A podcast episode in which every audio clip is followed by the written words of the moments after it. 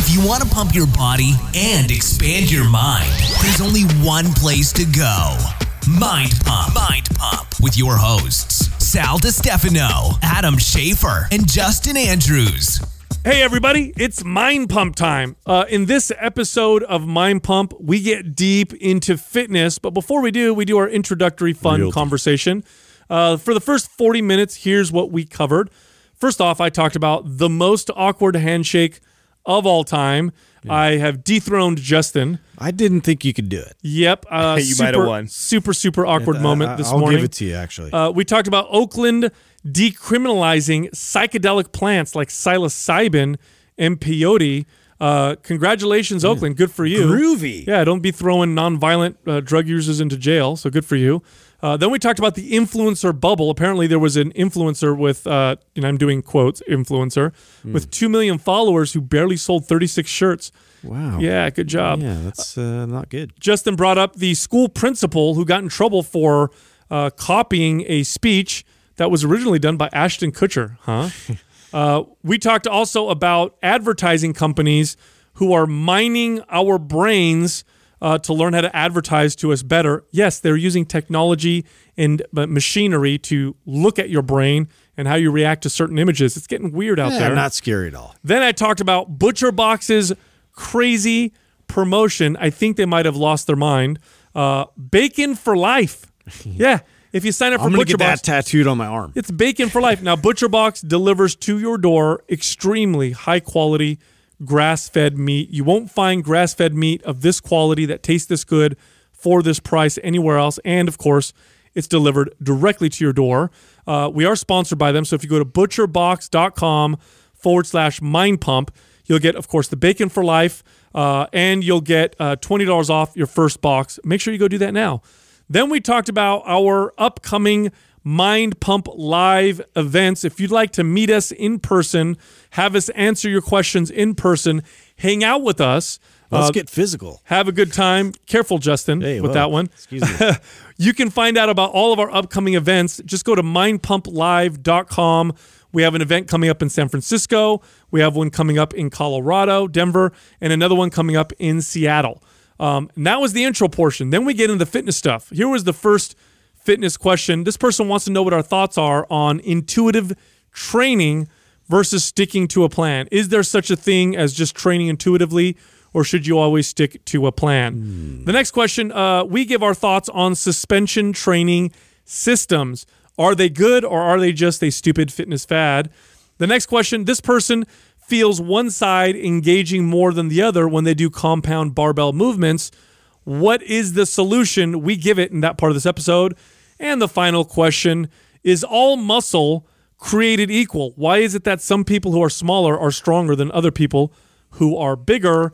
Believe it or not, there is an answer, and it's hmm. science based. Science. Also, this month, Maps Strong, it's one of my favorite programs, is 50% off. Now, this is a muscle building, strength and strength stamina building program that is unconventional. So if you're bored with the traditional, you know, bench press, curls, laterals, body part split, whatever, if you're bored with the traditional workout and you want to do different stuff, you want to do things like Zercher squat, uh, za- you know, snap, snatch grip, high pulls. You want to do farmer walks, uh, circus press, fat girl press. Yes, that's an exercise. Yeah, my favorite. All that stuff is in Maps Strong. It's programmed differently. It's extremely effective. It's posterior chain dominant. You will build an incredible back and back side. It's good for the glutes too. Here's what you do for the 50% off. Go to mapsstrong.com, M A P S S T R O N G.com, and use the code STRONG50, S T R O N G 50 for the discount. Act now because this promotion will be ending this month. I think I dethroned you, Justin, for Oh, the most did. On what? for the most awkward handshake of all time. That's it. That's You did impossible because I've been I was on a streak there for a while. where Justin I just was- couldn't get it right. Yeah, he was king with the. Remember the time when we were at uh, in Austin? When you met Aubrey? Yeah, and he went to shake. What happened with that? it happened hands? twice. and and I was like, I don't know, maybe I'm just not, you know, like on that same energy aura wavelength. Yeah, like maybe I haven't like done enough trips to the to the netherworld to You were in get the, it right. You were in the wrong dimension. I was. Yeah. Yeah, I like- wish it was caught on camera so we could have done so one. what? What happened exactly? You go to shake his hand. And, Yeah, I, I kind of came in like I I have. I mean, I I cock my my elbow out a bit, you know, and I'm like coming out Normal. like, uh, yeah, like Normal. I'm just trying to, yeah, make it work and have the right angles, and it just we were we were going to join, and there was a shift of like up and down, almost like you know, in two magnets, like when you have the wrong sides, kind of, yeah, it was like that. And so you, you ended up shaking hands like, Meh. Yeah, just like I was on top of his knuckles, and it, it was all fucked up, dude. and it happened two times. Yes. And then I kind of pinch squeezed it, and then I'm like, yeah. And it's like, you know, when when you got like a flipper that you're dealing with, uh, that kind of thing. So I'm kind of shaking it. He's kind of looking at me. We're kind of like, this didn't work. No, Yeah. no, no, And no. we just left confused. yeah, that's that was a tough one to beat, but I I. I think I might have fucking beat it. What did you do? There's do? no way. I think I might have beat it this morning at Whole Foods. So this lady uh, is holding her groceries, and she looks over, and she's a fan, and she's like, "Oh my God, Sal, I love I love your show." So I'm like, "Oh, th- nice to meet you," and I put my hand out to to shake her hand, right? So her left hand is holding the groceries, and then I, as I reach over, I see her other arm, and she doesn't have one. Oh God. Yeah. So No, that did, no, that did not happen. Oh, dude. You're an asshole. Yeah, it did. Oh, so no. it's okay though. She dropped she- she, dropped the groceries and used her left hand. She did the kind of turn, whatever. And then I laughed. Hopefully she's listening. I laughed and she goes, she goes, yeah, that was awkward. I'm like, I was super awkward. I'm like, really sorry.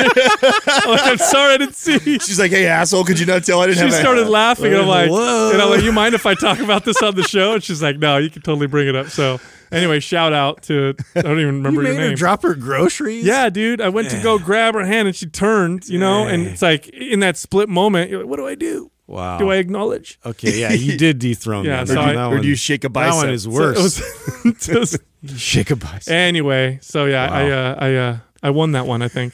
Anyway, that happened this morning. that happened That's- before that I came to amazing. work, and you know when you have an embarrassing moment, and then every time you recount it, you get It gets worse. you get sweaty. That's Yeah. what's happening right now. Like little tightnesses happen in Yeah, your I- stomach a little bit. I know now Like, forever. "Ooh." I'm going to tell people the story, and every time I bring it up, I'm going to feel awkward every fucking time. Isn't that there? So- there's something about that. I have a buddy who's like this, and it's funny because we've known each other for a long time, and and maybe that's because we grew up as like you know bros in in school together, and we were too cool then. We're we're now like if you're close to me, I hug you. It's I hug. Yeah. I'm, I'm a hugger. yeah, he's- you are a hugger. You right. Never, you never hugged me though before. I don't remember that. you, just- you have two more years to get there. Oh, okay. Then then we get to hugging. All right, all right. So I don't want to see you guys hug. That's that's weird. You don't want to see us hug? no. Don't So I can hug other people, but not Adam. Yeah. I feel like that's Turns a- him on. Yeah, he doesn't get comfortable. I don't want that to happen in front of me. He's like, I'm I, I like this way too much. Yeah, I don't know what's going to happen to me when that happens. well, you know what we'll do? We'll we'll we'll put you in the middle, and then we'll we'll hug each other. No, this is just no. That's a cheese sandwich. That's oh, with the bread, bro. That is a cheese With cheese. the bread. Anyway, the grilled Yummy. cheese. so, so what happened to your buddy? yeah so so still to this day you know and, and i've i've actually called him out i'm like bro we're like family now we hug when we leave you know what i'm saying so when we when we leave from seeing each other it's i go in for a hug and he goes for a handshake sometimes I'm like what are you doing so i have to like hit his hand away and then and then hug him but it's it's funny the, the transition though i re, we've known each other for years and years so i remember that uh, when when it first got to that point uh, there was probably a good year of our friendship that there was this awkward moment because it was like in my head we've transitioned to family we hug now Yeah. we see each other it's just like seeing my mom my brother my dad my sister anybody i would hug after we see each other we've been friends for 10 15 years now that's where we're at but you have that old. Yes. Yeah. But I mean, back when you, you know, Yeah, used yeah. to do the handshakes, Oh, uh, that's yo, right. see you later, bro, you know, or the The bash.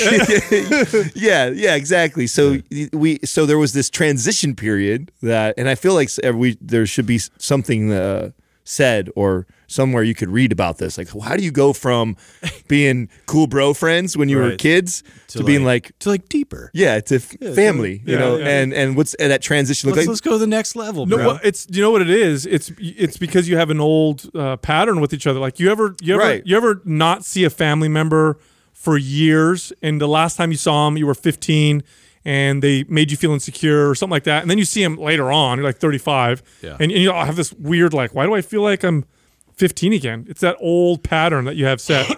so my son uh, really hates it when I kiss him in public, and that only encourages me. Yeah. It only makes it worse. You're so bad. Oh yeah, because I'll get him in a headlock, uh, you know, and because he can't, I'm still way stronger than him, so I'll get him in a headlock, and then I'll kiss him 15 times, Yeah. and I'll start saying his name real loud, Oh, you know, man. so all his so people can die hear. inside. Yeah, I'm like, I'm your dad. I told him, I said, I'm, I love you. Daddy Yeah, loves yeah. you. I'm like, I'm your dad. I said, I don't care how old you are. I'm gonna kiss you on your face. Oh, my God. I don't even care. I'm gonna do it in front of your wife, your girl. I don't care who you're dating or whatever. It's gonna happen. My dad Deal used- with it. That was his move for getting me to stop wrestling, you know, and like messing with him.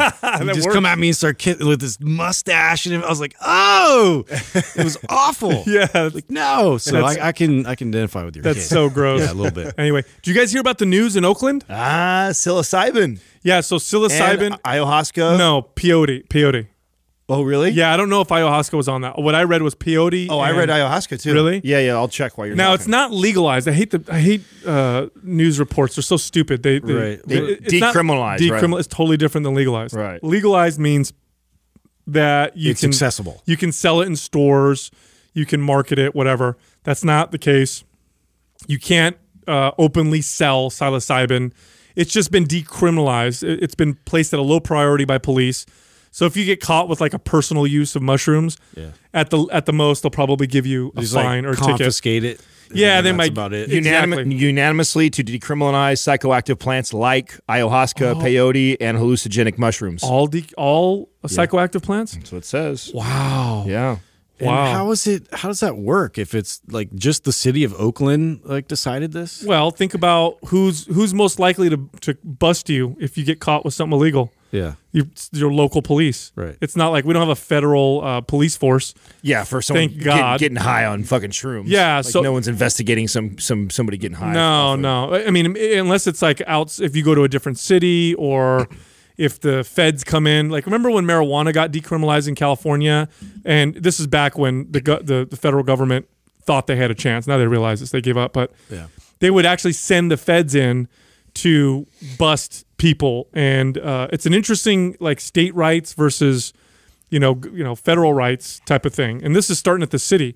I think it'll be decriminalized in California as a state very soon. I really yeah. do. Oh, That's going to get the ball rolling for sure. Well, just like you said with, with marijuana, we followed followed the same suit. Started off in like the Oakland, L.A., and then Bay Area, and then it ended up spreading everywhere. Like No. you'll, you'll see it go. Hundred that. percent. The the war on drugs has been a complete and utter, uh, absolute failure. Yeah. And the worst part about it is substances like uh, psilocybin, um, you know, LSD, marijuana. They were. Un- it was almost impossible to do studies on them unless you were going to study their their bad effects. Like that's the only way you'd get approval. You'd have to go to the government and be like, "Hey, I want to do a study on on psilocybin." They say, "Well, what are you studying it for?" Um, you know how it hurts people, and they'll be like, eh, "You know, even then it'd be hard, but maybe." If you're like, "I want to study it to see if it helps people through therapy or PTSD Yeah, or whatever," like fly kite. Never, never. And so we never we just had, we didn't have any studies, and so this is good because it's going to encourage, it's going to open the doors for more and more studies to be done, so we can learn. Like with marijuana, we we we know that some compounds in marijuana are uh, actual cures. I would I, I don't want to say cure actually, actually effective treatments for certain forms of childhood epilepsy that are terrible, where kids get like hundred seizures a day. We would never have discovered that had we not started to decriminalize and allow you know studies to start happening. So this is freaking a, a really rad rad thing. I can't wait to see because I'm not I'm not pro like people just doing a bunch of psychedelics. I think that you need to treat them with a lot of respect, and I think a lot of people are gonna have a bad Yeah, it's a very potent tool. yeah they're gonna have a bad experience. I think people are gonna be like, oh cool, I get to do this now. They're gonna try it and be like, that was terrifying. I think uh, what I am excited for is uh, therapy. Yeah. I'm excited for for like like r- real licensed therapists, people who are trained in the use of these substances, um, who are also licensed to do you know psych you know psychology or whatever, to work with people on things like addiction, trauma, PTSD, um, you know, marriage counseling, even. You know, some substances were originally intended to be used in marriage counseling, like uh, MDMA, uh, ecstasy. That was designed for marriage counseling. Yeah. And um, I could totally see how these substances could help in some of those cases where you know your husband and wife are sitting in there and uh, they take a substance. You know, he cheated on her or something like that, and they take the substance, and she's much more like empathetic, and he, you know, they, they break the walls down, and then you could start the work type of deal. So anyway, we'll see what happens. Interesting. Yeah. Did you guys uh, have you guys been getting tagged on that Instagram girl who that influencer where there was like the title of oh, these Oh, articles she- like the one that has 2.6 million followers and try to sell some T-shirts or whatever. Oh. oh, I, did, I did read about I- that. yeah, no. 2.6 million followers on Instagram. So she's like, okay, Oh, this is a gold mine. I'm gonna sell some shit. yeah. She put together a clothing company and launched it and sold. Guess guess how many shirts she sold? 30, Two- two 30 point- 36, right? You knew you knew the number. Yeah, Yeah, yeah. 36 shirts. You know, and it's not. You know, it's crazy.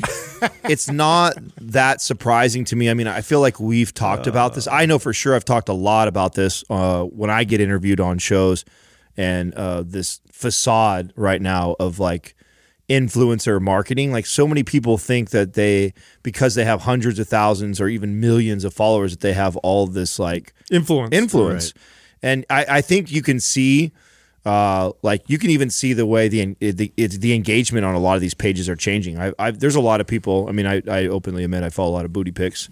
So I follow a lot of these, uh, be, and, I, and I couldn't even tell you the names of their pages of the models. I follow them just because they do. You'd recognize the butt though. Yeah, I'd recognize the butt I see instantly. that. So, but they they had a lot of engagement, people following, and now I think that because the people don't stay on their page very long, you see it in the feed. You know, booty pic comes up, I like it, I keep moving along. Like I don't read I don't read her caption. Like I'm There's not, no influence. Yeah. People are just looking at well, you. you see their I see their traction going way down too. So like maybe if you go back like two years ago and you looked at like the the interaction that was happening on their photos, I think people are just becoming It more was savvy. novel back then, too. Right, exactly. That's what I'm trying to get at. Is that yeah, the the market uh, on Instagram, it's like everywhere you look. I mean, that doesn't even get them the likes they used to get. You know, from what I've seen. Uh, an attractive. And I've been watching. An, attra- an a, a, a semi-attractive for person. business reasons. Yeah, right? Yeah, yeah, that's why I for- tell Katrina. Yeah, semi-attractive business. person posing uh, with you know posting semi-nude pictures.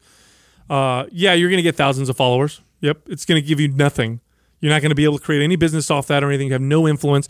Which to me, when I look at people like that, when I look at these, when I when I see pages with 10,000, 20,000, 30, 50,000 followers, and they don't even have a business around it. It's just look at my pictures. Why?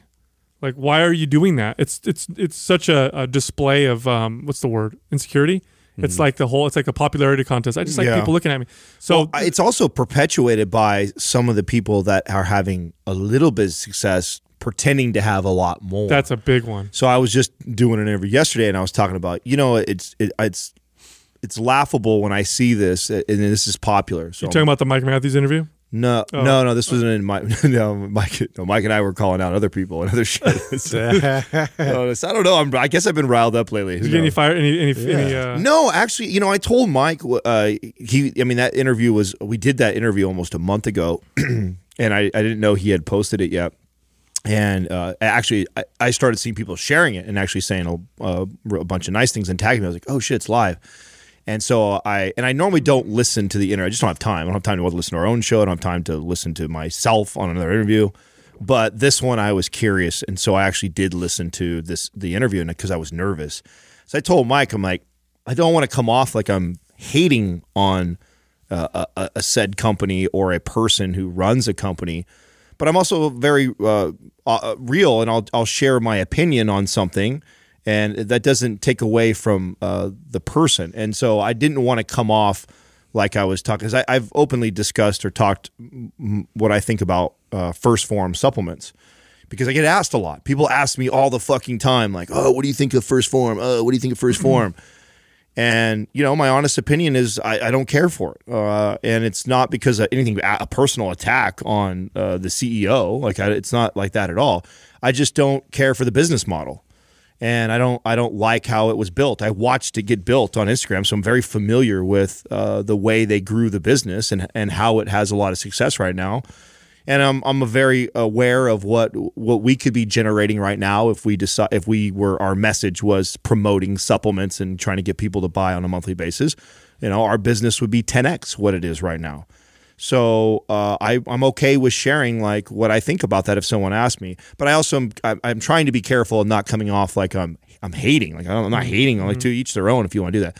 So anyways, I listened to it and uh, it wasn't that bad. And Mike's like, "Yeah, I was nervous too. I thought we were kind of hard." I'm like, "Oh no, it wasn't that bad." When I when I listened to it at all, I thought we I thought we navigated around the conversation. But a lot of these influencers put up this uh, this this like it's like a fake storefront. Like, you know, there's cities in uh, in in China, for example, or there were cities in the Soviet Union that they would build to appear to be big and modern or whatever. Nobody lived in them. Well, it was this- a total facade. this is what I'm talking about. I- So what I was getting at was I shared with this guy who interviewed me yesterday that you know if you've never started a clothing line or try to start apparel or or sell supplements or doing those things like you you may not have any idea of margins and what it costs to do that, the overhead, what kind of how much you'd have to be producing to actually be generating 6 mm-hmm. figures or more.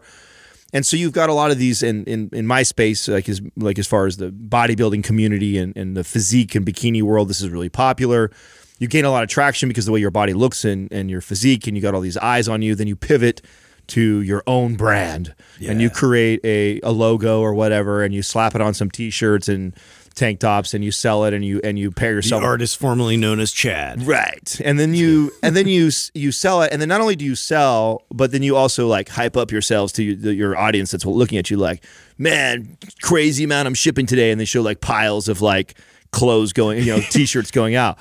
Busy day. And what I was sharing with this guy, because we were talking about Mind Pump as a business, and I was sharing like all different line items and like, you know, how we monetize. And I'm like, you know, what's funny is like when I see that stuff, I always kind of chuckle inside. And again, this is, I don't comment, I don't say anything, I'm not hating, but you, I wouldn't be bragging about that because once an apparel line or a business like that is actually generating even just decent money, uh, you would scale out of it right away because the margins are awful. That if you spent all of your time doing nothing but packaging and shipping to make six figures, you would be working around the clock 24 Makes no sense. It makes no sense. So the fact that you are still shipping out your own items and stuff like that tells a guy like me who understands the margins really well that you're You not don't have that much volume. you're not that successful. But see, Instagram kids that are watching and following this, they see that and they see the kid post his his BMW or his Mercedes and he's like traveling and he's, you know, hyping up his lifestyle and it's like, "Oh fuck, that's what I want to do. I want to get so popular. It's fake. I've got 100,000 people follow me. I could start my own brand and then I too will have a Mercedes and I too I will could fly- lease a Bentley. You Yeah, know I mean? right? So Yeah, what about make a like that video? Like, there's that one fitness guy who's like, he always wants to show pictures about how m- much money he makes, and he's like, "Oh, today sucks. My Bentley got a flat tire," and he's like, he's got to show a picture of his big Bentley so everybody knows. He, it's like, come on, bro. Yeah. That's that that game right there is it's going to get old real fast to the point where it's going to start turning people off. That whole look at me, look how much money I make, look how, and a lot of it is not real. Yeah, it's like And- the it's the Margaret Thatcher quote that I love so much and I love to share is that you know if you know, being powerful is like being a lady. If you have to tell somebody you are, you're probably not. Yeah. Well, you Yeah. know who actually has a lot of influence that I didn't expect? Ashton Kutcher. Oh, right? yeah. So uh, I, apparently, this principal got a lot of heat because his commencement speech to all these uh, students, uh, they went back through and found a lot of similarities between Ashton Kutcher's like 2013 Teen Choice Award speech and then his speech, and he's and he's like claiming, "No, this was all from my heart" and all this, and it's like almost you know the, the same exact format, like all that whole Okay, thing. wait, who stole from who? So principal. the principal stole from Ashton Oh. Kutcher's 2013 speech. What a hypocrite! All those, you know, what I'm saying you, you write a you write a, a paper, and the teacher's like, "You plagiarized." And the He pre- said the principal- accidentally, you know, like that was his last like statement. It was like He- it was it was accidental. He's you know? using the same lines the kids give when Now they how did caught. now how did uh, Ashton Kutcher find out? Did he actually find out himself? I don't think everybody else found it and then posted a viral video on uh, Facebook, kind of comparing the two. But how funny is that? Can you imagine the, getting caught? Like at least you know plagiarize from somebody that's I don't know, maybe like a Bill Gates or like no, somebody. if you're a teacher, you can't plagiarize. That's Well, yeah, that too, right? Period. Yeah. Like, like that's just it. It's Like- all bad. Like it's all bad. If you were a teacher, you that's like of, of all the people, like plagiarism is bad. uh, Whoever does it, Yeah. But Or I, like Einstein or but- something. but you know, if- like what are you, Ashton Kutcher? But if like someone like if one of us did that, if you did that, and I found out later on like what you wrote was from somebody else or what, and you plagiarize it, it'd be Especially like, if you're a school principal. yeah, no, bro, that's Yeah, like dude. the ultimate person. He gets can't- up there. He's like four score and seven years ago. I had a dream. I'm like, huh? I feel, I feel like I know wait, that. Wait a minute. I've heard that this before. Is interesting. This is powerful. Yeah. Anyway, have you guys heard of the term uh, surveillance capitalism? No, what's that? I just learned this uh, the other day. So this is a term now that's being used to describe what uh, big companies are investing a lot of, of money and energy into. And surveillance cap- spying on us. you- it's basically can they gather as much info how much information can they gather about their about potential buyers? The tech because technology allows you to gather so much information so much more information than ever before. Before the information you would gather from your potential buyers was from their purchasing habits uh, surveys you know that it was very limited Yeah. but now you can watch everything that they do when they're online. Creepy. And so, yeah, and so experts are like, "Oh, this is not fair because this is going to give them a lot of power to manipulate." Well, they're taking it to the next level. So, market researchers are uh, enrolling subjects in a study where they are going to uh, subject them to scientific grade brain scans. And what they're going to be looking for are triggers that spark emotional connections and affect behavior. So they're literally going to hook up people to machines and they're going to show them images and, ha- and do things yeah. and play music because oftentimes things will happen in your brain before you're even aware of how you're being influenced. So without and they'll- can they know this they know this through studies like they'll know like okay we just triggered an emotional reaction to this person that's more likely to get them to act impulsively or whatever and they may even ask you hey how do you feel when you watch it I'm, "Eh, fine I'm not you know because you're not aware it's not in your consciousness in your subconscious so market researchers now are starting to study what happens subconsciously to you uh, in your brain when you're looking at certain types of messaging or advertising. This is going to get really fucking weird So, real fast. so what do you, what do you think about things like uh, prejudice because of that? Mm. oh, they, they've, they, they've already proved that that, I mean, that, that happens to everybody. Everybody makes these, these quick judgments. Mm.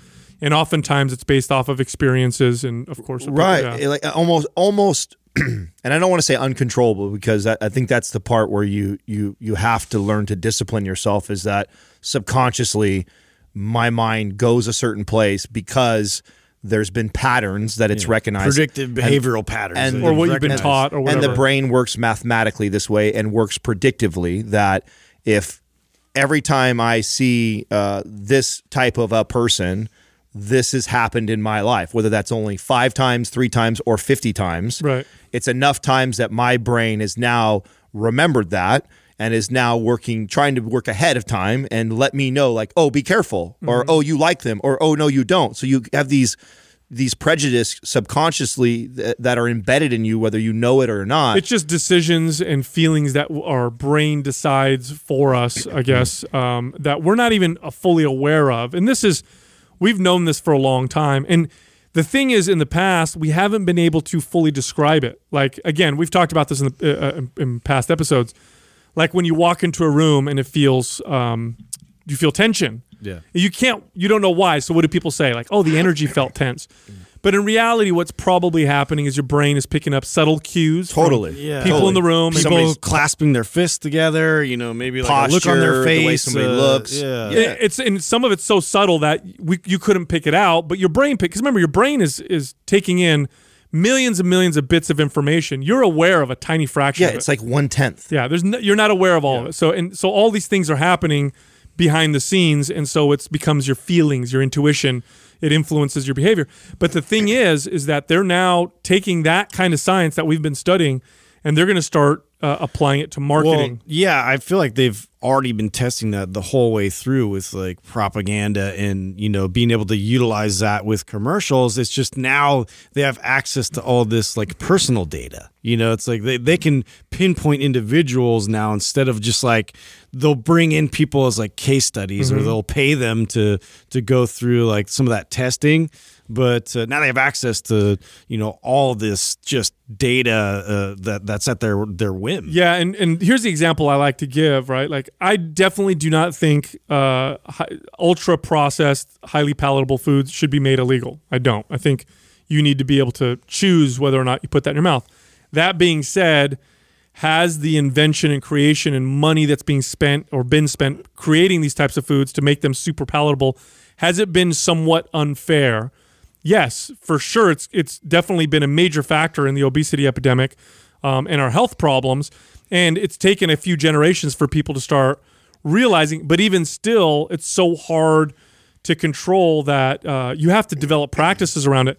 This is what I think is going to eventually happen with, digital wellness y- stuff. with marketing. Yeah, I think I think it might take a couple generations. Well, we're, we're you see it. I mean, that's why that when I read the Adam Alter book, why it was just fucking boom, mind blowing for me to see where the direction that we're going because that's that's only going to get crazier. These tools are going to become more and more and more addictive, not less. Yeah. and they're just getting better and better at it. You know, it's funny. Speaking of this point, uh, you guys have you guys played with all your um, all the, the iPhone upgrade has all these new like features on how to manage your social media time and your apps. No, I haven't seen it. So I've I, I started playing with it yesterday or day before yesterday.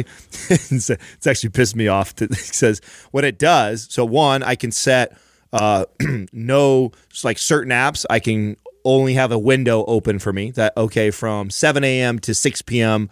I can use said apps. And then these apps I only want to use during these times. Really? So I can do that. And then I can also set a, a time parameter that once I hit two hours of all social media platforms, Twi- Twitter, uh, Instagram, Facebook, all of them, it locks me out right away. And so if I go to go back in, it has a screen that says you're you've you've timed out. Oh, that's great. Yeah. Hmm. I, I did a screenshot in my story the other day. I don't know if you saw it, and I was like, shit. Because Oh, of- that's what that was. yeah. Oh, so that was a, that was me going back into my Instagram. See, I love that. and I already hit my two hours. I love that. Yeah. So it's pretty cool that we can do all this stuff. But I'll tell you what, it's been a little annoying because I, I don't re- I didn't realize how much I still go back on there to do little things, even if I'm mm-hmm. not letting myself get sucked in for an hour at a time. Mm-hmm. Yeah. Like, oh shit, I already used two hours in the entire day, so I wanted it to lock out. But then, oh, I needed to send something over to mm-hmm. Taylor or Rachel. Fuck, I need to get in there. Oh, I got to unlock Wow. it. Yeah, and ignore it. So I thought that was pretty interesting. Wow, that's really cool. Yeah, it's it's it's inc- it's incredible the influence that this information will have over you to make you believe a certain thing, Mm-hmm. even though sometimes the real information is out there to show you that it's not true. Did you guys know? This is a good example. Did you guys know that recycling plastic is largely a waste of time? yes, Do you guys know that? for for a long time. yeah, it's been. I- I- it has been a complete waste of time. It's almost a complete waste of time. The At the energy. be- at the Too much begin- at the yeah, energy At the to make it beginning, it, wasn't, but I know it became a waste of time. It is. In fact, some cities are completely abandoning it. I think it's just glass, aluminum, and paper really is, is all that's worth it now. In the past, we would sell to other countries. We'd sell our plastic to other countries. And so it was kind of, it made sense, but now they're sending it back. And, but if you took plastic and threw it in the garbage, I kind of feel a little bit like, ah, what am I doing? You know what I mean? 'Cause I've Yeah, been brainwashed so much by, you know, but I don't know, man. It's kind of crazy. Trying, trying to do the plastic Yeah. thing. Hey, uh, here's something for you that's kind of cool. Uh, Butcher Box brought back, and I didn't think they'd bring this back because I know that they It's sold out last time. Yes. Yes. bacon for life. I know. I saw that. So I'm going to bring, so you guys know, They must have been listening to me. I'm bringing down. Uh, so we go to Manhattan this weekend, Mm-hmm. and I'm going to bring my my latest butcher box uh, order that I got. Uh, I knew that we were going to be heading down here, and since we're going to be on the beach, uh, Manhattan Beach. Yeah, yeah, we'll we'll grill it up on the beach. Hell yeah. So, But bacon for life because I know the last. When did they do that last? I don't was know, like- but it killed. I mean, who doesn't want bacon for life? it went insane, and I thought that they wouldn't do it again because well, you know. know, sometimes it, you know companies come out with a promotion. Uh, what I was get that one? excited about that one. we That had to was- back we had to back out of it at the halfway point. Don't you remember? That's what I mean. Yeah, it's- it's- remember that one airline that's like, "Hey, pay eight thousand dollars and fly free forever or whatever," Right. And or bring someone forever, and they were like, they lost money on it. Yeah, at some I, point. I Pretty brought that up. That was in a book I read not that long ago that where they did that, and it was um. There's still a, fil- a few people that like are Mark Cuban and all that. yeah, that are like yeah, members of that. yeah. They're they're still grandfathered in. It was like something like two million dollars, and you fly for free for life or something. It was like two. It was a big number, but they weren't they weren't computing like oh Yeah. shit. Some they didn't these- add it all up over. yeah, like 20 10, years. These 20, business guys traveling first class all over the world every other Like, day. wherever they want to go. yeah, yeah. I'm gonna go to France tomorrow. They lost their ass on Lost that. their ass. There So- was one that my my buddies uh, did. So uh, Best Buy, when Best Buy was brand new, came out with this thing where if you signed up for one year of internet service through them, you got a three hundred dollars worth of um, uh, stuff at their store, like anything you wanted, cam camcorders, whatever, a three hundred dollar gift card to their store. And you could sign up for as many, um, you know, un, you know, as many internet services as you wanted to. So, th- someone found a loophole right away. It went viral. So you you and you found out. And I remember being at school, my boy telling me, like, dude, this is when we were in junior college. So he's like, when you get out of class, you got to go online. You got to sign up for as many as you can. I'm going there right now. And they did like 10 accounts because what you could do is get the gift card, go buy all the stuff, and then c- turn right around and cancel the the actual internet service. Oh, wow. they didn't have that in the loophole. So Best Buy, you could probably you might be able to Google this, like you know Best Buy's worst day in business history or whatever like that, or losing on internet service. I don't know what you would Google, Doug, but you could probably find this. It was years and years ago. This is like 2000 when this happened. But man, I had friends that came up on like tele Just a TV. frenzy. Oh yeah, they were just sign- they were just using email accounts and signing up for like 10, 15 different things, getting all these gift cards, going there shopping $1500, $3000 worth of stuff, going back home, canceling the internet service right afterwards and then not having to pay more than a more than the initial sign up Well, fee. we'll see what happens with Butcher Box. giving out, giving yeah, out we all those horror stories. bacon forever. Where- You know, back in the day, if a if a gym sold a lifetime membership, that was how you knew they were going to close their doors. This used to happen quite a bit to the point where dirty. this is before the gym industry really became uh, massive. Like this is before the 24 hour fitness I, rate I, showed. remember, I remember when Schroeder's did that. Yes, yes. Remember re- that gym in San Jose? Yes, yes. Yeah, and that. what they would do, and they actually had they some like towns and cities and states passed laws against this where you couldn't sell a lifetime membership because what these gyms would do is they'd say if you give us three thousand dollars, you'll have a membership for life. Yeah. and then you know and four, close the door. and then they close the door four months later because they're trying to just Yeah. gen- just get a bunch of It's a fire cash. sale. Yeah, getting a bunch of cash up front. so then what gyms had to do is they had to sell an expensive membership and they had to sell you you had to pay something. So they do something like 10 bucks a year for the rest of your life or something like that Yeah. in order to get around the law. But a lot of gyms were doing that. They would sell these lifetime mem- I knew people like this. They'd be Yeah, like, "Yeah, I bought a lifetime membership at that gym." They fucking closed the door 6 months later. Well, I, I remember Schroeder's did that because they were right up the street, and I remember we caught wind. That's South San Jose, right? Yeah, yeah, yeah, It was right down Santa Teresa. That's right. And I remember when we caught wind that they were going out of business, we were excited because we were running. Uh, that, that was back when I was at oh, Yeah, Santa we're Teresa. gobble up all that business. Yeah, we were we were excited, but then I caught I heard that they were like selling lifetime. I'm like, oh, that's dirty as fuck, dude. Knowing you're going out of business. Did you ever? I don't know if did you guys ever do this where you found out about a gym going out of business and you set up a tent in their parking lot? Did you guys ever do that? We used to flyer those places. oh yeah. Oh no, I did. we, we we would find out about gyms going out of business and we'd go in their parking lot and set up a little table or whatever and offer free month memberships. or Have you whatever. guys seen There Uber and. Lyft do this to each other? No. So anywhere you go, if you see like a, a Lyft office or a Uber office somewhere, almost always you'll see the opposite company in in the parking lot with a tent. And normally it's not in their parking lot because legally I don't think they can do that. It's like like right up by my house. Next time you guys go to my house, when you go to that gas station, there's an Uber place right there. And the right, right, right next door to the uh, to the gas station is the Uber office, and then in the gas station parking lot, so it's not quite in the Uber's parking lot, is a tent for Lyft, and they're they're uh, uh, getting applications. And since the two companies don't, re- I mean, they are competitors, but they're not at the same time because almost everybody I know who They do Uber both. they do both, Yeah. so they can use either option because I've it's seen Which one's bigger? lately. Oh Uber's bigger, Uber's bigger? yeah, yeah, Yeah. Uber's bigger. Uh, Yeah, it's in the future. It's like a dystopian future. In the future, Uber and Uber and Lyft wars. You know, you know started. Yeah, they're, they're fashioning like machine guns on their cars and I shit. got, got my pink Yeah. uniform. Pretty speaking funny. speaking of going to Manhattan uh, Beach, we need to tell our audience that now we have because people keep asking us when the next live event is coming up. You know, when are you guys doing the next live event? So our next live event's already sold out. We're doing it. Uh, you know, actually by the time this airs, I think we would have already done it. Um, but we have uh, new other events coming up. We have July 12th in San Francisco. Um, we have, and that's going to be Vuori. So Vuori will be hosting that one. Um, then we're in Denver on July 20th, and I believe that's with Ned, uh, the hemp oil um, company.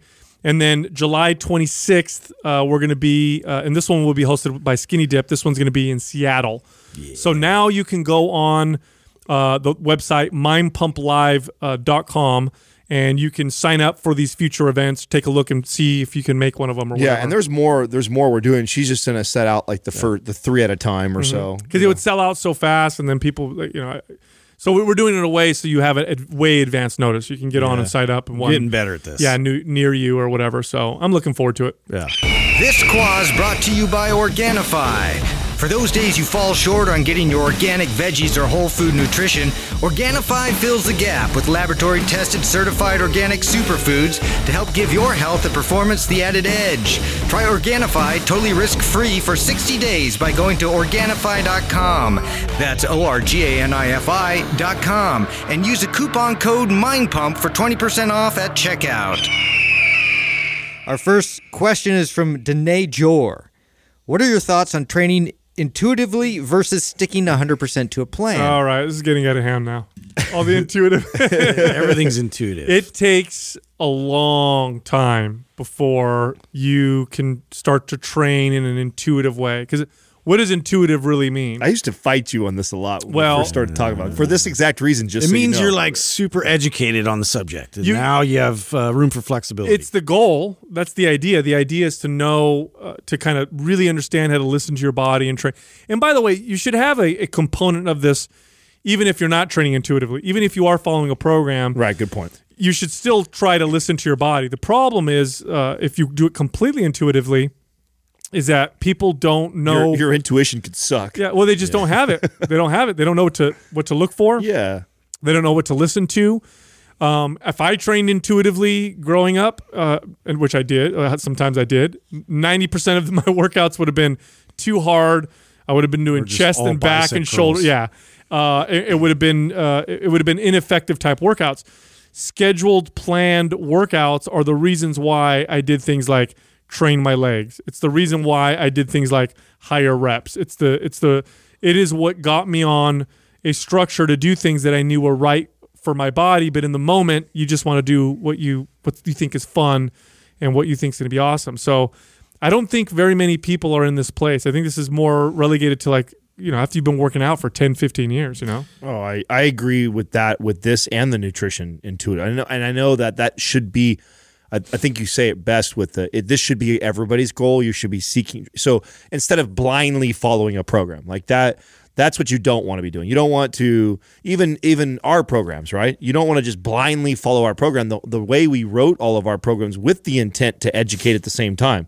It wasn't just a bunch of random exercises and hey, these are hard, go do them. It's hey, there's thought put into the order that we that we order all the exercises. There's a reason why this exercise and not other exercises. And so, you know, your goal as you're going through that is trying to learn that, unpack that. Now, if you're listening to the show and you're following program, hopefully we, we've kind of helped piece that together for you and made intuitive training easier for you. But by no means should it be something that everybody is doing because it's just like me. If you were to throw me on in, I love uh, watching ice hockey, but I've never played the fucking sport in my life before. And if you threw me on a, a, a hockey rink and expect me to intuitively know where to be and flow with the game, I, I couldn't. And even though I understand the game and I've and I've played the video game and I understand, you know what I'm saying? Like I would not intuitively know how to flow within the game until I've put probably years and years and years of practicing with teams, understanding the sport inside and out. That that's just uh, training training is just as difficult and and and there's so much science behind it that it's not simply just intuitive training isn't just oh I feel my body isn't that sore so I know I can get after it. Like that's a piece. Like mm-hmm. that's a that's a, a tiny But you piece still of have to conjure up a plan, like on the spot and on the fly. And I think that's really like it would be a better definition of intuitive training is like having that extensive knowledge and and you know experience within creating structure for yourself. Like you know when I'm in this situation, this is what I can apply. And so you can kind of pull from past experience, past knowledge uh, on the spot, but it's still it's still coming from a place of structure. So it's not like it, you know it, we all we all definitely benefit from getting back to super rigid structure. Like that's something I'm always like having to check myself. I got to get back to structure. Totally. So it's it there's there's times where it is good to to kind of go off the path and and be creative and be flexible with you know what you're doing and what's what what's pulling you towards it. But I'm always like coming right back to structure because I know that is the formula. That is what works, and it, it, it's a, applied, and I've I've found benefit from that. Well, anytime you're going intuitively, whether it be nutrition or training, you're you're guesstimating.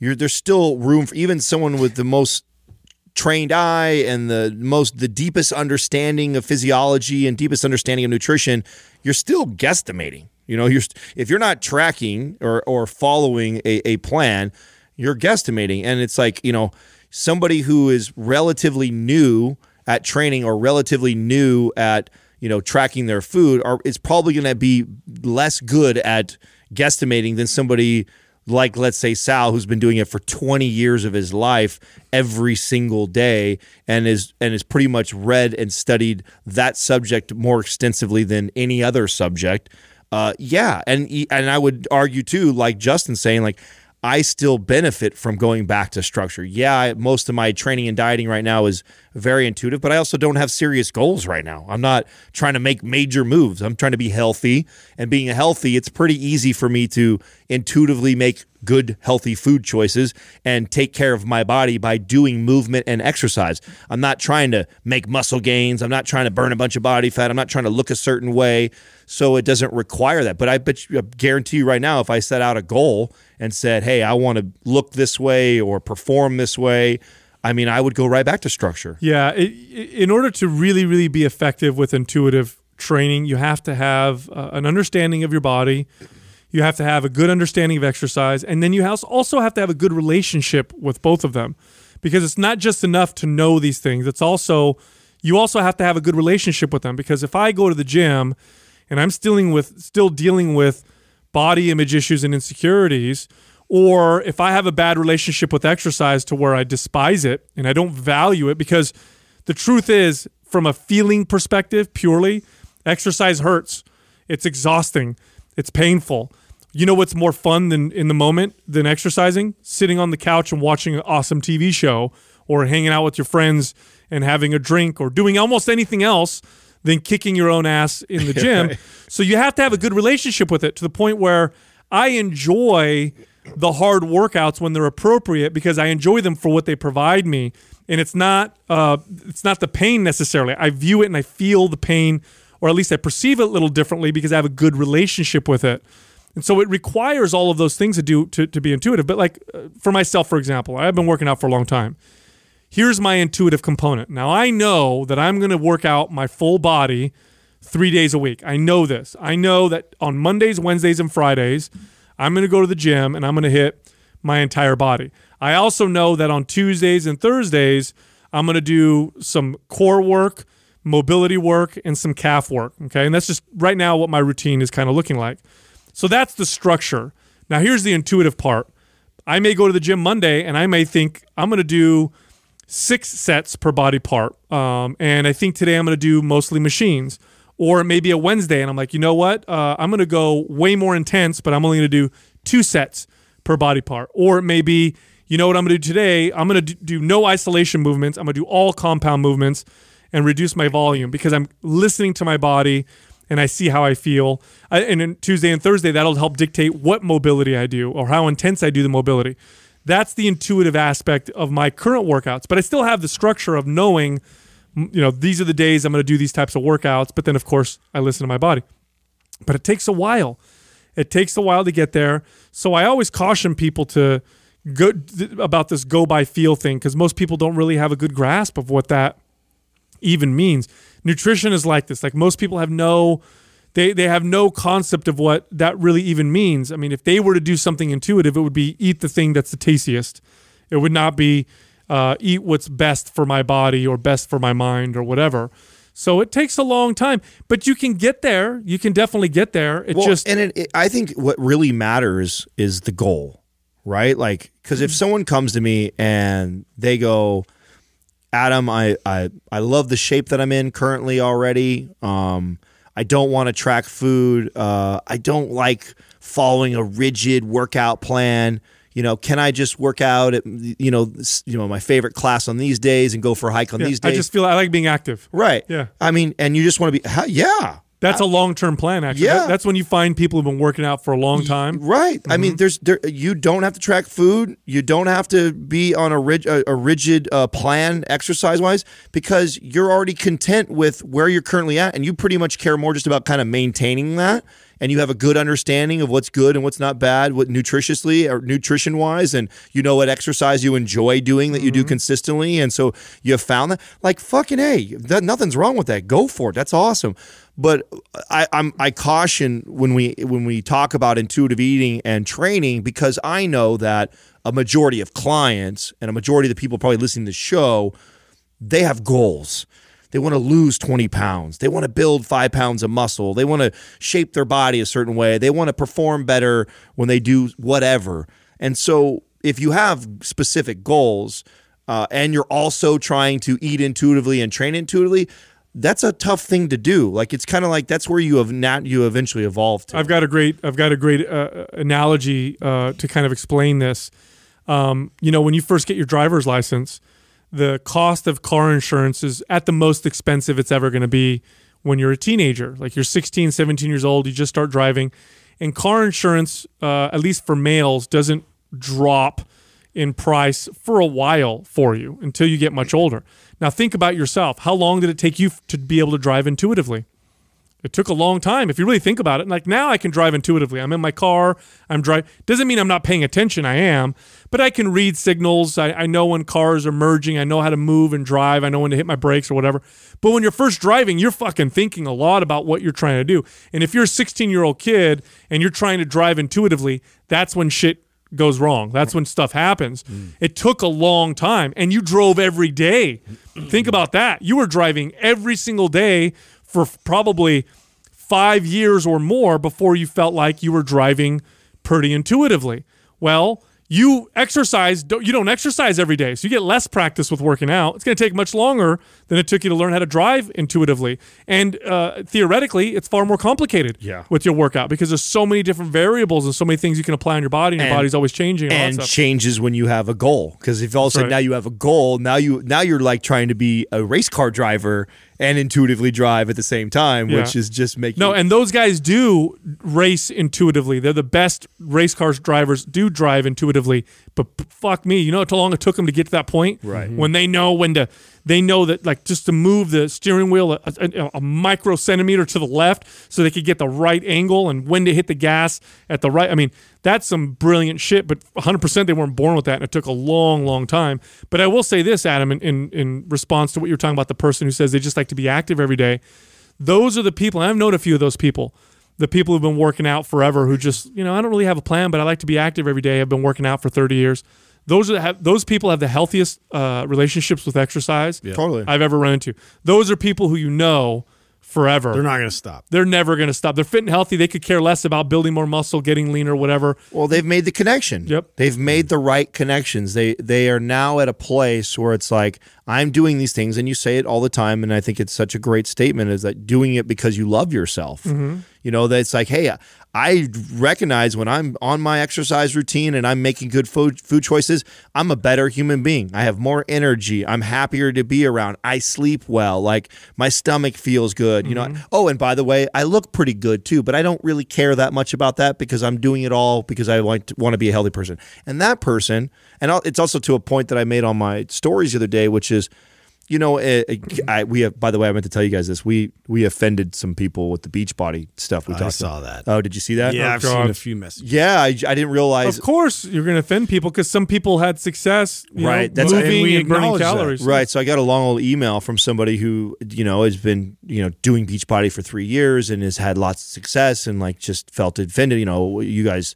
say one minute you're a competitor, the next minute you're talking shit about them. I don't understand. And it's like, whoa, whoa, first of all, um, you know, it, we stand by what we say. The programming is shit, but that doesn't mean that you can't have success doing that. In fact, we've said on this show many a times that a, a superior program done inconsistently is not better than a shitty program done consistently. So if you if you that's a testament to you and your dedication. Sounds like you were very consistent for many years and that consistency has paid off well for you. That doesn't necessarily mean that it was programmed well. We just know there's a different formula. Well, that's yeah. out there that's better. Right, exactly. It could have been that much better. So if you had that great of results following pro prog- poor programming, imagine the results that you would have had. And hey, if it got you into shape and it hooked you in, and it, then I understand the loyalty to it. But it's a fucking fact. Mm-hmm. It's a fact. It's poor programming. Yeah, evolve past it. Yeah. Next question is from Dance Girl. Thoughts on training with suspension training systems? Is it a good tool to incorporate with strength training? Do we do we still have the the mod, the suspension training mod? We do. It's in uh, Maps Anywhere. Is it Maps Anywhere or Maps Performance? It's Maps Anywhere. Maps Anywhere, yeah. I, I'm a big fan. I'm a big fan of suspension training. I Awesome think tool. I think it's one of the challenges with body weight training has always been being able to Scale it. yeah, like Regress it You're or getting progress stronger. Yeah. How do I add more resistance to a push up? How do I make these things more difficult so I'm not doing five million reps of the of the same exercise? or regress things like for example like a pull up like That's if you can't do a pull up like oh man i love a suspension trainer for teaching somebody a body weight type of a row exercise Yeah, you mentioned closed chain versus open chain, and so there's another way you can like incorporate that, and uh, you could scale it. So yeah, you can make it more intense by like changing the angle, getting closer to the anchor, away from the anchor. Um, and I feel like too, just like more ways to use your body, um, uh, you know, against gravity. I find a lot of value in that, and really getting more body awareness involved. And yeah, it's a different skill altogether. I mean, there's there's the thing about strength is it, it, it can be quite specific. In other words, if you get really really strong at working out a particular way, there's carryover to uh, you know general strength, but most of the strength that you gain is with that specific thing that you train. So if you're always training with open chain movements where you're moving a weight away from your body, you're going to get really good at open chain movements, but you're not going to get as good at the closed chain stuff. The closed chain stuff, which is you're moving your body and, and not something away from your body. It's like a push up is closed chain versus a bench press, which is open chain. You're going to gain a lot more body awareness, like like Justin was talking about. Suspension trainers give you just a lot of uh, a lot of variety. I can really go a lot of different uh, directions with a suspension trainer and create a whole host of different types of closed chain movements. I wouldn't say that they're the best muscle builders in co- direct comparison to weights. However, if you do, if, if you never do but them though, neuromuscular connections, it's, Yeah. it's very good for that. I mean, I, I mean, I've brought this up a few times about like taking a, a year off of weights and really just working on suspension training and working on that's right, you did do that. yeah, like like Olympic rings and doing things that ch- were very challenging. I mean, like doing a lot of like Olympic ring pull ups and like uh uh you know muscle ups and like I was getting like as far as I could go in terms of like challenging my body against gravity. And uh, you know the strength was there. The physique itself, like, was different. Like, it wasn't. Uh, That's where you're fat yeah, I was. Yes. God damn it, Adam! I was on a roll there. And then he fat shames me. Probably, I don't. Remember. no, I actually, don't remember. Actually, you were. Real, I remember when you were. that. I was just fucking. No, and you. it's you were really leaner that time. Well, when I first got to uh, 24, when I was like working for Adam, like I was, I had like a little bit of a gut, like coming from Chicago, and like I'll never leave it down. Even when I met Courtney the first time, like uh, she saw my my ass crack and everything because I was just like I was carrying a few extra lbs, you know. And so she was like, anyway, so yeah, that did happen. But this, I don't, I don't think so. But yeah, I was, uh, I, I definitely like benefited from from doing that in terms of uh, body awareness and being able to generate more force and feel like I was more supported in my joints. I, I would argue that the suspension trainer may be one of the best, you know, trainer tool inventions in the last decade. Uh huh. I agree. Would you not? I would 100 percent agree. When I think of all the the new toys and stuff that we we've seen come in the last two decades, like I would say that that tool eh, I've used that and I think it it's so cool too that you can uh take it on a run for out outside. It's So very convenient, Yeah, if you're an outside person, you can throw that thing over a tree and, and get an awesome outdoor workout. And if I if I worked out at home and I didn't have weights, but I wanted to maintain a good physique, give me suspension trainer and my body, and I would be I would be good.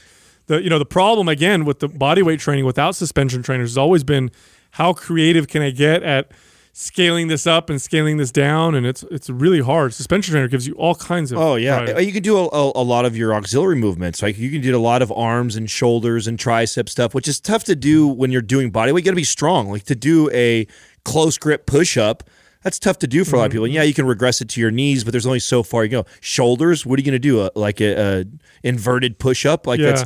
I mean, that's about all you can Yeah, do for handstand push-ups for body weight stuff, right? There's not a lot of options, and I know there's some some cool little unique ones that I've done that for body weight, but it's challenging with, with this the suspension trainer.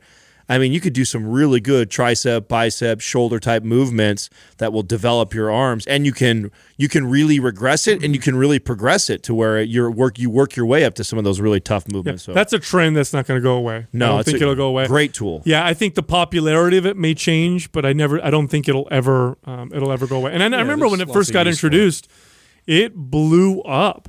I mean, it was all over the place real quick, and there was branded companies, you know, promoting their own classes and stuff like that. And I'm always skeptical anytime I see a, a- a new fitness trend, but I immediately knew this would be good because I knew the success of, you know, I, I knew the benefits of training with things like rings.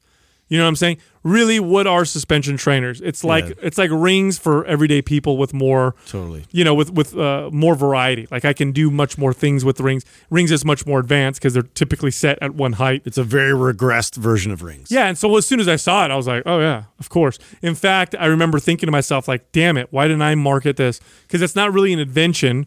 Uh, it's just somebody. Oh, it's, it's so it's so brilliant when you think of companies like uh, TRX who branded it so well and they Yeah. patented the way they Well, there's a made lot their of stories behind that too about how that got patented and how somebody else actually invented it. So- Really? Oh yeah, yeah, yeah, yeah. oh, really? What's the story? the guy. The guy handed it off. So there's rumors about. It. I can't really verify that that was the actual case or not, but I've heard lots of uh, rumors about him being taking the product with him, going overseas with it because he was in the military. Showed it off to his buddies, really liked it, and then like got a bunch of investors together and just basically made it and then ran with it. So, Oh, wow. uh, yeah, from uh, some. Gym in Chicago, actually, like a, a I forget what they're called. I think it's something Monkey Gym, but uh, it was all like suspension trainer based kind of gym, and they like had come up with all these crazy concepts. So there's some there's some stuff, some dirty business stuff, Bro, that's day. you know how you know how common that is that All the time. brands that we know of that you know are massive and big and it was like it was somebody else's idea first that but somebody else came in and Mm-hmm. Well, just, here's the way I look at did it. it better. The- yeah, well, that was just That's it, yeah. Here's the way I look at it. Like, if you have a great idea, but you're failing to market it and really get on it, it's open, man. Someone could see it, tweak it a little bit, and they're the ones willing to invest the capital and time to market because it's not a cheap thing. Like, No. you create a suspension trainer. Imagine if they didn't exist right now, right? You create one. It's not like you're just going to all of a sudden blow up. You're going to probably have to invest fifty to hundred thousand dollars in just getting it out there. Yeah. So somebody else. You're gonna take massive risks. Yeah, that's for sure, right. So get it out somebody else might have the balls to do it, and you didn't necessarily do it. Oh, you know, that's the way totally. it works. That's how it goes. Next up is Amber Brian 615. During compound exercises, I feel one side engaging more than the other. Is there a way I can prevent this? There absolutely is a way you can prevent this, uh, but you might not want to do it. I, I've, I've communicated this to many, many people, and people do not like to give up their heavy compound lifts to do this. But here's the solution move to training. primarily, uh, if not entirely, uh, unilateral training. Start with your weak side, the side that you feel like isn't engaging, and then match those reps with your strong side. Do not do the opposite Yeah. don't start with the strong side and then try to match it with the weak side and do this for a while it may actually depending on the person i had this kid i trained years ago who was uh, a pitcher um, and he pitched up throughout his entire childhood up in high school and he threw fast this guy threw some heat and coaches were looking at him or whatever. But one of his coaches noticed the different the disparity between his right and left side. Like it was a big disparity. Like you could see muscle development on the pitching side and uh, versus the, the the non-pitching side. And so this is how i had to train him. For months i had to train him this way. I remember specifically, even with bench, like I I noticed that my left arm would would come up uh, a lot faster than my right arm, and that was really just compensating for the fact that my left side was weaker, and so I was like trying to really emphasize the left and then right, and so I I immediately took it to a unilateral training and and uh, dumbbell training and and just stepped away from it for a while, and it made a massive difference coming back, and then you know getting that balance uh, reestablished. I have nothing to share because I think you shared my advice already. you got it. Already. well, I think I've, I think I've said that on the podcast before because it was actually close to home for me too. Is um, I had like a really uh, underdeveloped. I had no chest, but I had like a concave on one side. It was like totally bad. And mm. I remember as I started getting into weight training, and I I didn't understand this concept. I that in that imbalance grows. So if you don't address it, mm-hmm. You uh, it, and you No, keep, both, both sides will grow, but one side will just grow faster. yeah. and and honestly, I, what I started to notice was that it it gets worse. You know, because one one keeps taking over and it becomes more and more dominant. So it's like one's not getting nowhere near the the stimulation and the exercise. The other one's overstimulated for those movements because it's taking over the load, and so it really started to get worse. So. You know, at one point, you you should. I mean, and there, and I did this for a long time. Like, so to Justin, you know, the last question you talked talked about a year of like. It might take that long. Oh, I spent uh, I spent probably years, uh, and that was because I started to notice a big difference, and I was gaining just as much muscle. Like unilateral movements are incredible. You Oh, do not. Ha- I mean, compound movements are amazing, and when you talk about the the, the biggest bang for your buck and the, the the entire body having to communicate together. Hundred percent, yeah. But oh my, you can you can never you can never squat, but do a single leg pistol squat and and do one legged stuff uh, for forever and develop amazing legs. Yep. And if you have imbalances like this and you can feel it when you go through a movement, yeah, I mean, I That's almost an immediate signal for me anymore. Like right now, like my hip is bothering me a bit. My right foot externally rotates a lot when I squat, and I'm like, well, I need to focus on unilateral training. I just need to get outside of, uh, you know, train with a barbell for a bit to allow, you know, everything to develop at the same pace, and so get back on on track, get reestablished, rebalanced uh, in the way that uh, you know my muscles are firing in that whole sequence. So it, it- it's just a great thing to to address if you have any kind of imbalance, inconsistency, any pains. Uh, it, it's something that you should consider. Well, so this, I mean, for me, this was a thing because I didn't want to leave my barbell compound movements because I knew correctly that barbell compound movements were the best strength and muscle building exercises. I knew this. And so like, I don't want to give it up because then I'm not going to gain as fast or whatever. And then I realized something, and here's something that I'm going to communicate to you that this might help motivate you compound barbell movements are the best muscle building and strength building exercises when they're done properly with the right stability, mobility, and connection. When something is off, that exercise, you're not reaping the maximum benefits. In that case, you're going to build more muscle and, sm- and strength Yep. going unilateral. And this is what I found. I I grew more Right. doing all this one arm, one leg shit than I had the previous four years of my lifting They- career. It's the it's it's when we talk about things being the best, we're talking about their potential. Mm-hmm. So like if I say the deadlift is the best like back building exercise that you could possibly do. yeah, not if but- you do it shitty. But you can't do a good deadlift. you, you can't do it properly, whatever. Then then that means it's not. It's not for you. So if you're finding that one side is not engaging, exercises are looking off, you're not developing one side like the other one, then that means those movements are not the best for you. That's all it is. So regardless of all the, you know, stuff that you hear about how great they are, that's the potential that they have. You are not reaching their potential. Go to unilateral, give yourself a long time to train unilateral. Start with the weak side, then move to the strong side so you can match the weak side versus the other way around. And then, who knows, a year or two later, you go back to the barbell movements. Now you can reap the maximum benefit of those phenomenal exercises. But until you get to that point, uh, those exercises are inferior for you. Next question is from Amber Beth. Is all muscle created equal? Can a person with more compact muscle be stronger than someone built like a bodybuilder? oh hell Yeah. yes, that's a I- cool, that's a cool actually question. I remember uh, as a kid, this confused the shit out of me.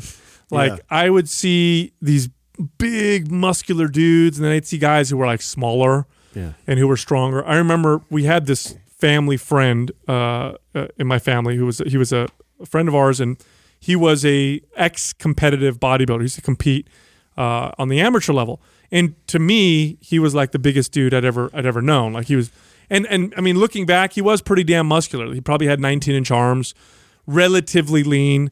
You know, at this point, he was retired, but he was just this this freak look for me, right? And I was a kid infatuated with strength and stuff. And then you have my dad. My dad is, I mean, he's not not muscular, but he's also not super muscular. He's just looks kind of like a like a like a blue collar worker w- would look. And I remember this guy coming over for dinner with his family, and my dad had just bought a weight set. And you know they start getting into talks about how strong and this and that. My dad's always been into strength and whatever, and it's kind of a family thing for us. And I remember them going out in the backyard and loading up a barbell and one arm snatching it. And I'll never forget, my dad one arm snatches 135, uh, uh, 135 pound barbell, one arm snatch. The bodybuilder guy, you know, the, our family friend, couldn't fucking figure out what the hell was going on. So then it turned into this competition of who could lift more or whatever. And many of the exercises, my dad beat him doing. And I remember thinking, like, what the fuck? This makes no sense. That's this an, guy's that's an awesome moment as a son too, right there. Oh, yeah, totally. You go, Dad's a super My hero. dad is. a I'm also super- pretty sure that it, it, it it's it, it contributed to my poor body image issue because I wasn't I wasn't anything like that. It's like fuck, what the hell? I don't. But anyway, I remember I couldn't figure it out. But now, of course, as a fitness professional, understanding what I know, um, strength, yes, muscle, bigger muscle contracts harder. That's true. Bigger muscle does contract harder, but there's way more to strength than just the muscle. Well, oh, there's a lot. I mean, I I saw an example of this too when I was uh, I, I was watching like this kid that was a little bit older than me uh, challenge uh, our camp counselor who was like a big guy to arm wrestling.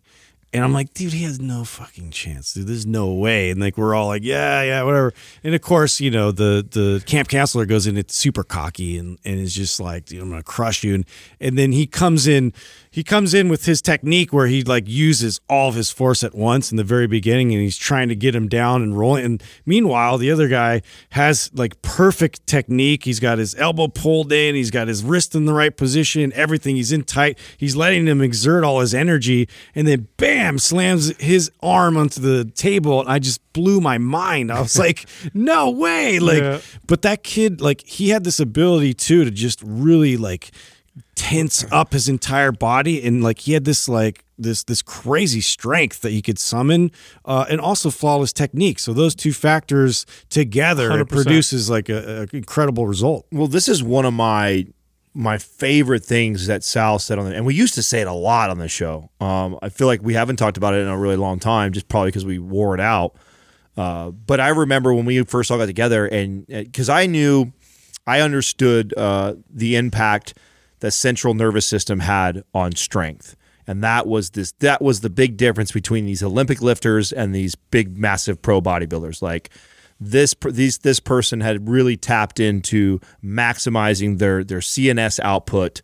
And when you gave the analogy that I never had heard anyone give before, I thought, oh my God, where was that to for me to explain that to clients? And so I love to share that, and I share it all the time. And it, you were the first person I ever heard say that when you compared the central nervous system to being an amplifier for speakers, and speakers are like muscles, and you could have these massive. You know, 20 inch subwoofers that are big and impressive in what you see at concerts. But if you got this little weenie amp that is powering those speakers, you'll never get the full output of what the those You'll speakers. barely hear any sound. You'll barely hear anything. In fact, you could have little 12 inch subwoofers with the most powerful amp that maximizes everything out of those 12 inch, and those 12 inch subwoofers will outpower those massive 20 inch subwoofers. Mm-hmm. And that was like a, a, a light bulb moment for me as far as a, a coach or a trainer on how I explain the the importance of you know central nervous system training and the importance of understanding the CNS as the as the kind of the missing piece I think that a lot of people neglect to talk about when talking about exercise and programming and to me that that's the best way to explain that visually for somebody who's looking at I don't understand like why a, a massive bodybuilder like that could be so much weaker than this Olympic Yeah, lifter I think guy. that I think, and I, I forgot what the number was, um, but I believe it was something like fifty percent. Like I, I believe it was that the average person can summon about fifty percent of their total strength.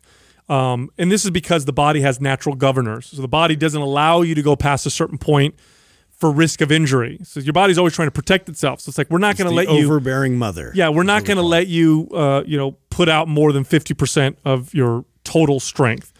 Now, trained athletes are able to get that number higher and higher to the point where Olympic athletes, I think, are tested or it's estimated that they can exert up to 95% of their total strength. And this is because their body, they've trained their body to be okay with exerting that much force. So the central nervous system it plays a big role. This is the reason why you can take caffeine and you're stronger. Your muscles didn't grow. Well, there's lots but of the caffeine made your CNS turn up a little bit. There's lots of examples of this in sports too. Like you look at like uh, hitting a home run ball. It was someone pet, pitching 90 miles an hour. Try you ever try to do that? You know how fucking hard that is to do that. You know how hard it is to hit a golf ball. It's hard just to make connection with it, much less to generate the most power and force until you've created this this great connection with your CNS and you've you've mastered that pattern down so many times. Now you can call upon mm-hmm. all of your strength, everything at once, and then wham, and then you hit this home run. Wham, you can drive this ball 350 yards. Like then you can do that, but you first have to get that get connected really well and and teach that pattern really well before you can call upon it like that. And that's speaking to the CNS. And so we see examples of this in sports all the time. But this there's great examples of that in in bodybuilding and Olympic lifting. And to your point about we we most people on average can only call upon 50%. I, I believe that is the right number. And I know I've read somewhere that Olympic lifters are known for being able to get like 80 to 90% Yeah, right, of right. their percentile. Mm-hmm. So they're able to summons almost double what the average person can can actually summon to do these incredible Right. feats. And then you can't forget technique and leverage. Mm-hmm. So let's look at mm-hmm. leverage, for example. Let's say you, and I'm going to try and explain this on the podcast. It might be a little difficult, but let's look at the bench press, for example. Let's just look at the, the power of that the, the chest produces. Now, think about the places that the pec inserts on the upper arm, the humerus, because that's where it inserts, right? The pec, it's got insertions along the sternum, and then it kind of comes together and inserts um, on the humerus. Um, and when it contracts, it pulls the upper arm closer to the center of the body. So now, if you're picturing a bench press, it's bringing the upper arm closer to the center of your body. If that attachment is lower on my humerus, it's going to pull with far more strength because the leverage is much better. I have got attachments that give me better leverage. Chimpanzees are a great example of this. Chimpanzees, one of the reasons why they are so much damn stronger than humans, part of it is their CNS. The other part of it is their leverage is incredible. They have much better leverage for especially their upper body than humans do. Now, you know what chimps can't do as well as humans? Squat. They don't have great leverage for squats. The way that their body's designed is kind of this upper body type of, of, of strength. And so leverage plays a role, and then technique plays a role. Oftentimes, you get stronger at an exercise, not because you built more muscle, but just because you got better at the exercise or better at that movement. Like, who's able to generate more force on a bike? Somebody who knows how to b- ride a bike real well, or somebody who doesn't know how to ride a right, bike? someone who just has strong legs. yes, exactly. There's a psychological element to that too. Like you, you really refine and establish this this neurological pattern. You know, and like every like the more you practice it, it it, it makes your body recognize it faster and feel that you know it, it, it's in a safe uh, type of a movement to where like it recognizes that pattern and we're going to be okay. So therefore, we can now uh, you know apply a bit more force in that direction. Yeah, and this is why you hear those stories of like you know the the, the mom who you know lifts the car Right. uh, to save their kid, or you know police officers will talk Or about bends a door all the way off its hinge. yes, or or cops will tell you stories about you know scrawny drug addicts who are high on PCP, and it's like it took four officers just to hold him down. Meanwhile, the guy tore muscles off his own bone Oh, yeah. because he's exerting so Oh, much the force. aftermath is crazy. Yeah, so it's like, you know, there's so many, so many things that go into strength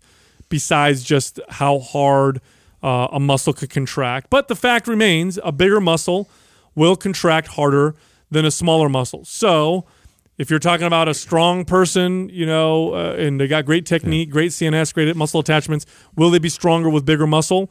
All things being equal, yes. Yes. Strong men aren't tiny. That's true. Absolutely. So, and with that, go to mindpumpfree.com and download our guides. They're all absolutely free. We have guides on building your arms, your legs, on achieving a flat midsection. We have guides on how to squat more weight. We have a guide for personal trainers. If you want to become a more successful personal trainer, it talks about sales skills, uh, it talks about assessment skills, what certifications get. All of these guides are free and they're at mindpumpfree.com. You can also find us all on Instagram.